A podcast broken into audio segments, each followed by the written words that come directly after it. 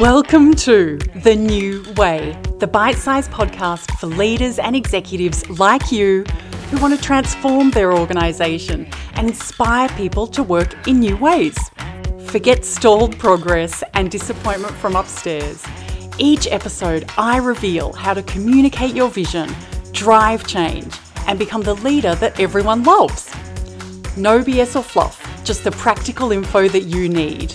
I'm Dr. Kate Byrne Get ready for actionable insights, mini execution plans, and game changing secrets from my 20 years in the trenches, supporting senior leaders to introduce the new way.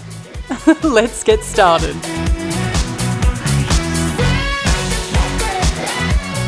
People aren't going to follow you if they don't trust you. If you haven't been considering the trust level in your organization, you should be. Trust is a huge issue for organizations. In fact, I recently saw a Harvard Business Review article on a study that found high trust organizations reported 50% higher productivity and more than a 100% more energy at work for their employees. If you're trusted, you're able to have greater influence on others and Influential leaders are key to successful change initiatives. That's why I am thrilled to have Melanie Marshall on the show today. Melanie is an author, speaker, and a coach who specializes in helping organizations build high performing cultures and trust for transformation. She's doing some really cool work in this space. What do you do when you're trying to deliver a change or transformation program in a low trust organization? What questions should you ask stakeholders to quickly uncover their level of trust in the organization? What are the competencies you need to build trust at work? What's the first step you must take to become a trusted change leader? We cover all of that and more in this episode. You are going to love it. Here we go. Melanie, hello. I am stoked that you're here and that we're chatting. Hi, Kate. It's, it's actually nice to see your face. I think we've been silently stalking one another on LinkedIn for quite some time. I think we have. And we listen and follow each other's work, but we, this is the first time we've actually yeah, grabbed eyes on one another. So it's good. It's good. Thank you for having me. It's lovely. Oh, no, I'm so thrilled that we could make this work. And I want us to talk all about trust. Because I think that trust is such an important conversation to have because change leaders, whether they are leaders in the organization, change managers, part of the change team, I think the way that change and transformation programs, initiatives, agendas, whatever people want to call them, the way that they are rolled out in organizations can either really improve and support the sense of trust, you know, that your organization has, or it can really screw things up. oh, yes, definitely. And having been an, an org changing myself, I know what it's like to walk into a company or a program where they're, where they're saying, oh, yeah, we're on this transformation journey or we've got this big change coming.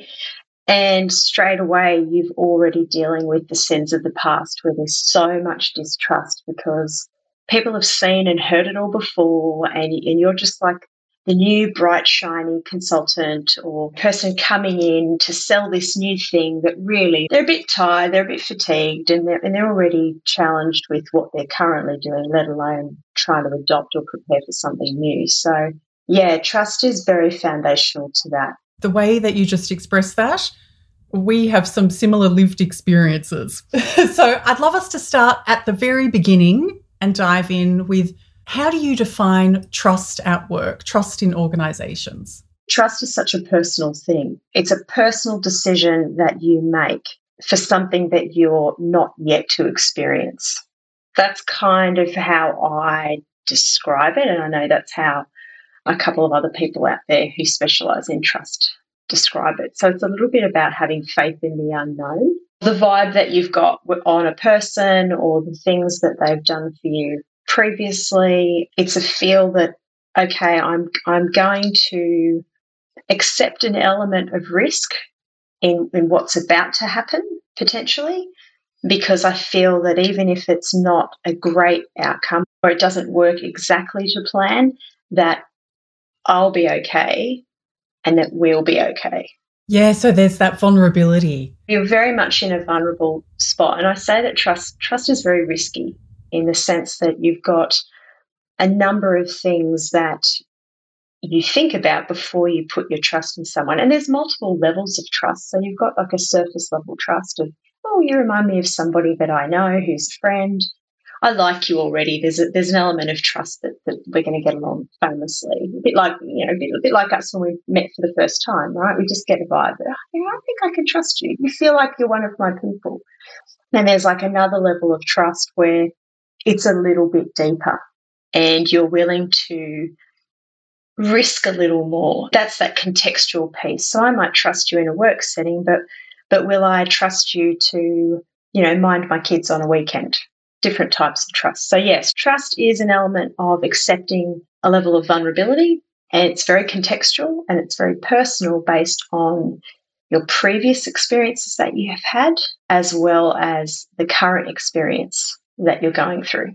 Mm. So tell me, in an organization, how can I tell if an organization is a high trust organization, if trust is present in the workplace? Or people talk about transparency a lot, but it's not just about transparency. There's a level of where people are able to do what they've been employed to do, as well as share information at times where it might not be particularly positive. There might have been mistakes that have been made, and they're willing to share that to be able to say, well, how can we work ourselves out of this? So, its ability to, to do the job that you've been paid to do, plus at times be really open and honest around where you need some extra help or things haven't gone to plan, you've made a mistake, and it's okay to stuff up and be honest about it. So there's a sense of safety in the workplace. That's a big clue that trust is there. Yes, there is an element of safety there for sure for sure. And you you can feel it because there's that more that open collaboration, innovation is tend, tends to be much much better in organisations that have high trust because you can take a bit of a risk. You can test and adjust ideas. You can have a go and say, "Oh, well, that that didn't didn't quite work. We'll we'll you know shift left, shift right. We'll we'll do something different, and we'll we'll experiment." So you you tend to see a little bit more experimentation, more innovation. People are happier because when you're trusted, you feel that you have freedom to be able to live your values and be the person who you want to be in the world without having to mute yourself or turn the volume down. Yeah, so the level of authenticity is much higher and you'll see you'll see a happier, more engaged, more productive, more innovative workforce in general. I'm guessing that then the clues that distrust or a low level trust in the organization are kind of the opposite of that. Yep, pretty much the opposite of that. You and you'll feel it. I mean, I know that you get this because culture is one of those things that you can feel very quickly when you walk into an organization and it's that sense of heaviness, people who are you know just hooked onto their computers like zombies. They, if they're not office based, they just kind of clock in and clock out. They do the minimum. There's not a lot of energy or exuberance or joy that you sense within the workplace. And you'll have meetings where there'll be maybe one or two people talking, and the rest of people will sort of sit there in silence and wait for it to end. So the other thing with a distrusting environment is that people tend to then hide things. So the truth gets hidden even further. Underperformance happens. You get what you and I would call a watermelon project. I've mentioned this in other other sorts of interviews where it, it gets reported all green, and then all of a sudden you cut through at the end and it's red. You go, oh, you know what? Why didn't I know that, that there were problems earlier. It's like, well, nobody trusted what they were able to share at this point in time was going to be used in a good way. They were they were fearful of their own safety, their own reputation. Distrust is, is always in that environment of self preservation as opposed to collaboration. As you're describing distrust, it takes me straight to some client sites in the past. And one in particular jumped out in my mind where I was like, ooh, every single clue or trait that you just mentioned was present on that site. And you're right, together, combined, it was a bad vibe. Everybody wants more trust. to be and, and do what they feel is right. And yeah, when you don't have that, it's pretty miserable. I've seen it lead to some pretty significant mental health issues. I've seen it lead to some pretty horrible work health safety incidents that have occurred. I've seen sabotage of other people's work because they didn't trust them or they then didn't trust themselves. I've seen new executives have come in and have said, Oh, yeah, I'm now going to trust you that you can do the job and you can make decisions. But then I've seen people not be able to make decisions because they've been in the environment of distrust for so long.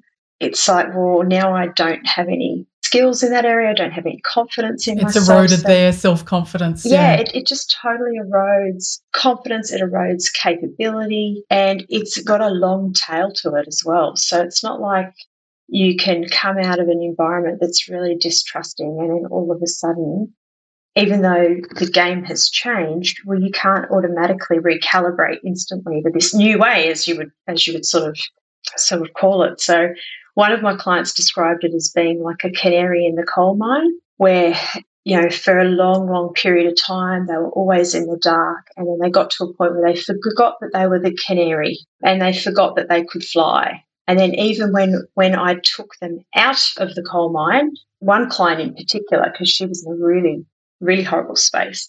When we got out of the coal mine, I said to her, It's going to take probably at least six to seven months for you to realize that you can fly again. And she's like, Well, you know, I've lost so much of my confidence. Like I've fought so hard for so long just to be heard that it's now feeling really weird when people are accepting my ideas. I said, Exactly. I said, You don't have to keep fighting anymore because people love you. They they respect your skills, your expertise. Now you can just get on with the job and do your thing. She's Like, that's really amazing. And, you know, I've, I've seen it happen time and time again, not just with that one client, but many clients, particularly at the middle management to sort of, uh, you know, starting to get into the senior executive levels where they might have had the title that, that they could they could make change or they could really make some really good solid decisions, but they weren't necessarily allowed to make those decisions without multiple other layers of bureaucracy coming down upon them. So, yeah, recalibrating your head when you've been in an environment of distrust for so long, that can happen on an individual level. But when you imagine that that happens at a team level and an organizational level, it's a hard slog. And then if you layer the sorts of work that we do on top of that, of oh now we're going to do a change program now we now we're going to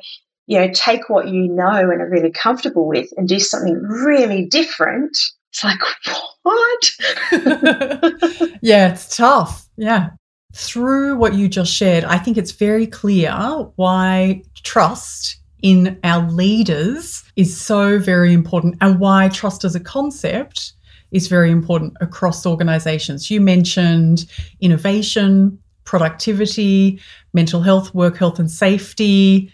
Those are some of the biggest overarching issues impacting organizational performance, especially across the public sector. Yes, and it's incredibly tangible when you understand the impact of trust on a full organizational context and you look at those performance measures, it, it's definitely tangible. It does have dollar figures attached, it has people figures attached, it also has tech figures attached because you can put a lot of money into you know bright, shiny new things, but ultimately people don't trust themselves or the processes in order to then you know really get the leverage out of what you're about to implement it's it's not going to work anyway like I said, it is foundational. And you mentioned something there before around, you know, leaders. I'm a massive advocate for the employee experience, and I believe that you improve the employee experience first in order to get the customer experience. You can really only do that though if you have an approach that supports leadership at all levels. And I don't subscribe to the notion of an executive as a leader because they're not. They're an executive people will choose to follow you or not. Other people will determine whether you're a leader, whether you're an expert in something, whether you're a specialist. Other people will, will describe that. The sense of leadership at all levels means that you can trust yourself to take some risks. You can trust yourself to put your hand up when something's not quite right or could be done better. And you can trust yourself that the way that you present that information and you work towards a different solution is something that is going to be better than what you experienced today. I've heard you talk about that the first step to building trust in the workplace is being someone worthy of trust. That particularly stuck with me from a, a change context in terms of change drivers, change leaders, the change team, being people that are trustworthy in the first place. And I know you have three C's that you talk about. Yes. So the three C's of trust really are connection, clarity, and commitment.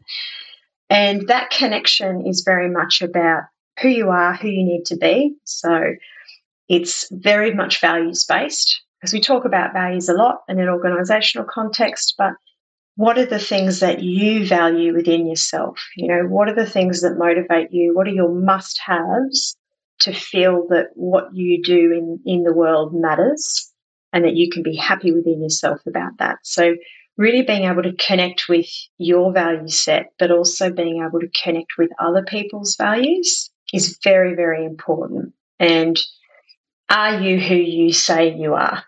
You know, if you're somebody who goes, I really value integrity, it's like, right, okay, great, that, that's awesome. But it can't be integrity and telling the truth at all costs because then you're potentially disrespecting the values or the skills that somebody else has in the mix. So, how do you connect with yourself, but connect with others in a way that will bring them into the fold as opposed to repel them? That's a big one to start with. Then the, the clarity component is well, how am I going to use these values in a way that is going to really add value for myself and for other people? Where am I going to expend my energy and my effort for the greater good?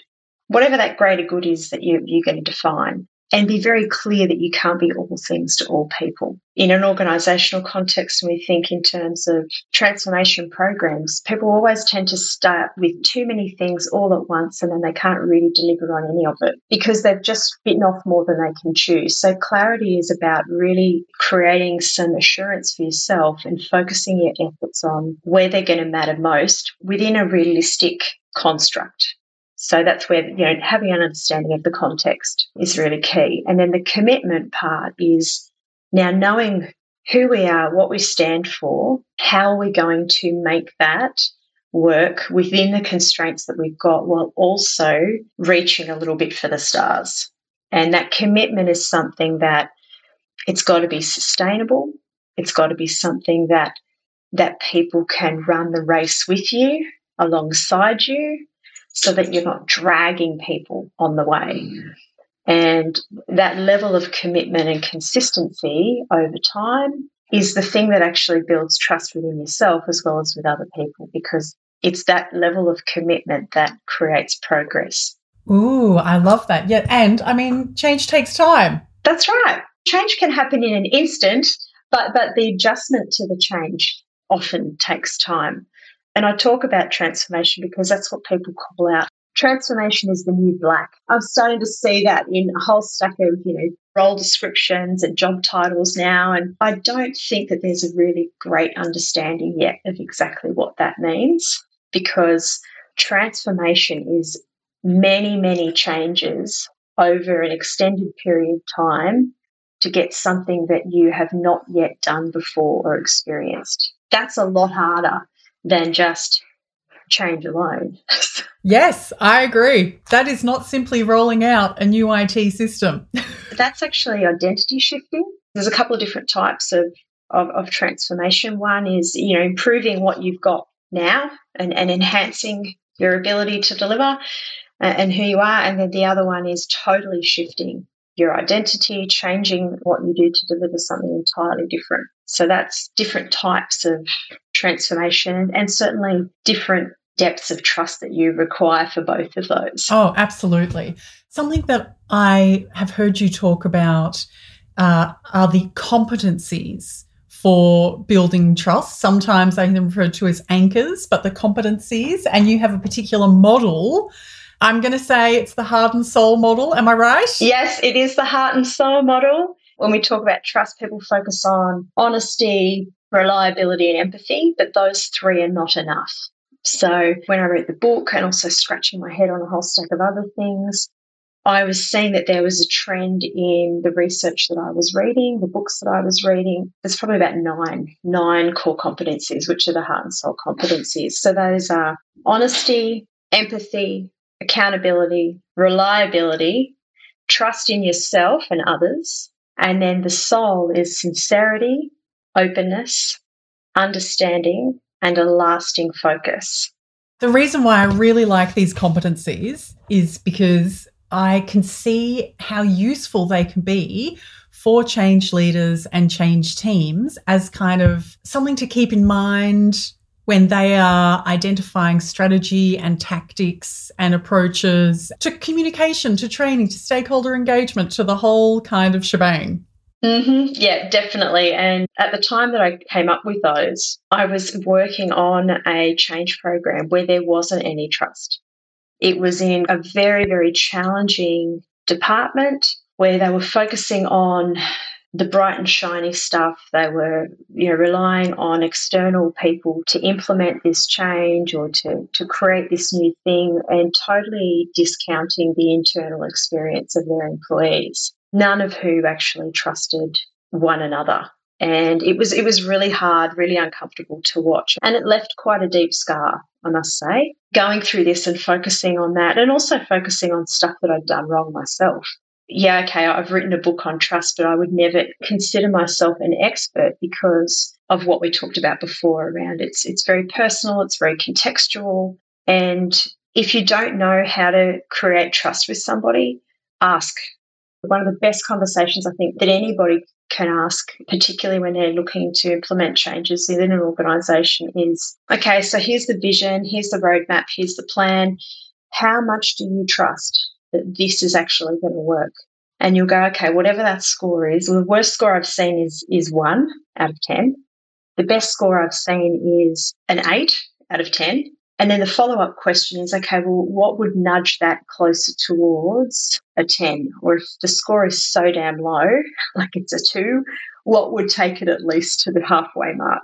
And how could we partner together to make that happen? And that's that co design element that occurs. So when you're looking as, as a changer, you do you do change impact assessments. If you're not doing those change impact assessments in partnership with the people who are going to be impacted, you're already going to be way off the mark the other thing is now that we understand what the change is going to be and how that's going to impact our work, whether that be positive or, or slightly negative as a starting point, how are we going to work together? What is the support that you need?